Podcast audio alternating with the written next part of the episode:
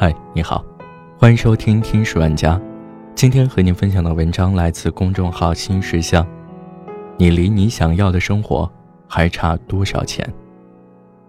前不久我在知乎上看到了这样的一个问题：你是在乎自己，过自己想要的生活吗？底下大部分人说没有，忘了，现在没什么钱，想起来挺扎心的。于是上周我也问了你们一个统一的问题。觉得快乐吗？过上了自己想要的生活了吗？但结果挺出乎我的意料，两千多个回答里，有月薪三千的，也有月薪三万的，有环游世界的，也有在大山深处跳舞的。很少有人提到钱，提到房子，这些经常让人焦虑的事情，却都在说不远了，已经实现了，我很满足了。我挑了一些故事，想给你一些信心。人生难题一：工作干不下去，还要不要留在大城市？解法 A：逃了二十天，我又回来了。待了一年的创业公司破产了，确定公司解散那天，我买了去银川的机票，冒着大雨从上海起飞。焦虑感依然有，但我看到了很多。一抬头就是银河，遇到一个车祸现场，地上的血还没有干。还遇到满头白发的骑行者，他说要骑遍全中国。二十天后，我回到了上海，重新找工作。解法 B，离开一年后，不想回来了。三十岁遭遇职场危机，降薪调部门，一气之下辞职去新西兰打工旅游，然后我就从经理变成了女工，分拣猕猴桃，先是给流水线上的猕猴桃装盒。后来给猕猴桃分级，在流水线上看到了众多奇形怪状的猕猴桃，扇形的、连体的、心形的，我还捡到过一个坑坑洼洼的，特别像人脸。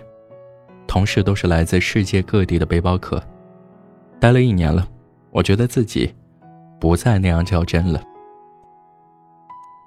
人生难题二：异地恋，我要不要去对方的城市发展？解法 A。放弃工作，去对方的城市。毕业之后，我回到深圳工作，男朋友还在上海读研究生。从去年七月到今年五月，他来深圳见了我十八次，来回是两万零四百四十八的高铁票，足够在深圳附近的东莞买一个小平方。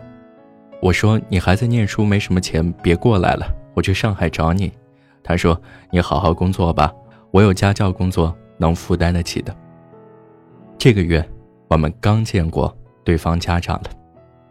解法 B，我不想走，他留在我的城市。我们俩是在甘肃认识的，想过一起去别处发展，但我不太愿意。一出到山外，我感觉就不是家了。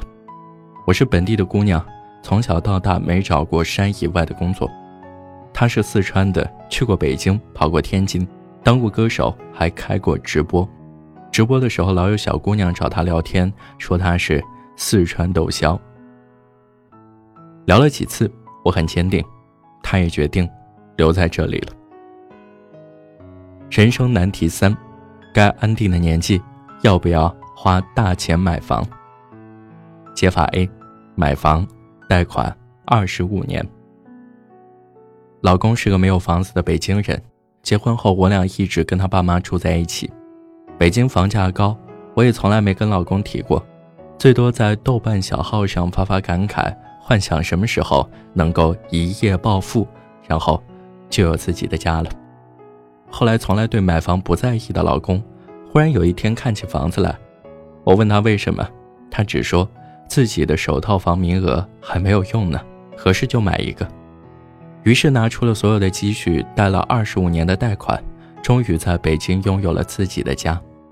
进新家那天，我老公问我什么感受，我说：“你是怎样决定要买房子的？”老公答：“许你有豆瓣小号，就不许我有吗？”解法 B：不买，以车为房。带着老婆和我一起跑青藏线，基本上哪都去过了。过年从老挝拉西瓜到东北，五千公里跑三天三夜。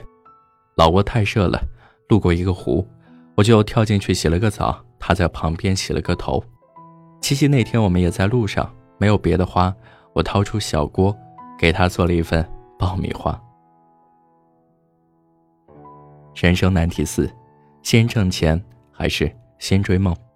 解法 A：钱挣够了再去追梦。来北京十年，前四年一直在努力挣钱。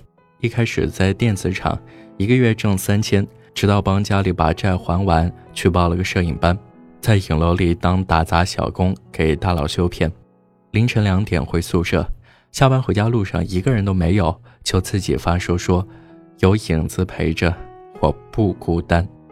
我告诉自己，爷爷都是从孙子过来的，上学的钱都花出去了，放弃岂不是很打脸？硬撑过了最初的日子。现在，我做儿童摄影，收入稳定，攒了十万存款。北京是个能容纳期待的地方，我很庆幸自己没有放弃。解法 B，钱算什么？当然先实现梦想。从十八岁出来到现在，我基本上就是全国各地飘着当民族歌手，不考虑哪里买房、怎么交社保、有没有五险一金，只要这个地方待着没意思了，立刻就收拾东西退租走人。北京、南京、上海都去过了，最近和北京又是倦怠期，就来张掖这边。去年我花了一万多块拍了人生中的第一个 MV，叫《海南姑娘》。去年《中国好声音》的总冠军是我的朋友，但我对选秀出道也没太大指望，就希望以后我家里人提起我的名字，别人都知道文昌尼玛歌唱得很好。没想过挣钱买房，就想着怎么把歌唱好。更理想的生活实现起来，也许并不像我们想的那样艰难，只不过是需要你自己去发现更多可能。好了，这就是今天的节目，感谢你的收听，我们下期再见。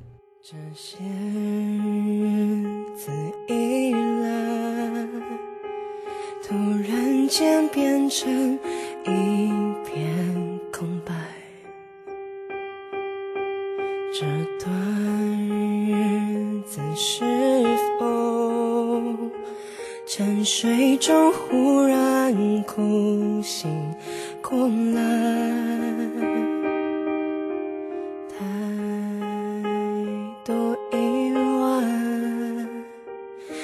想要勉强我感慨，太多困难会让人害怕看未来。你知道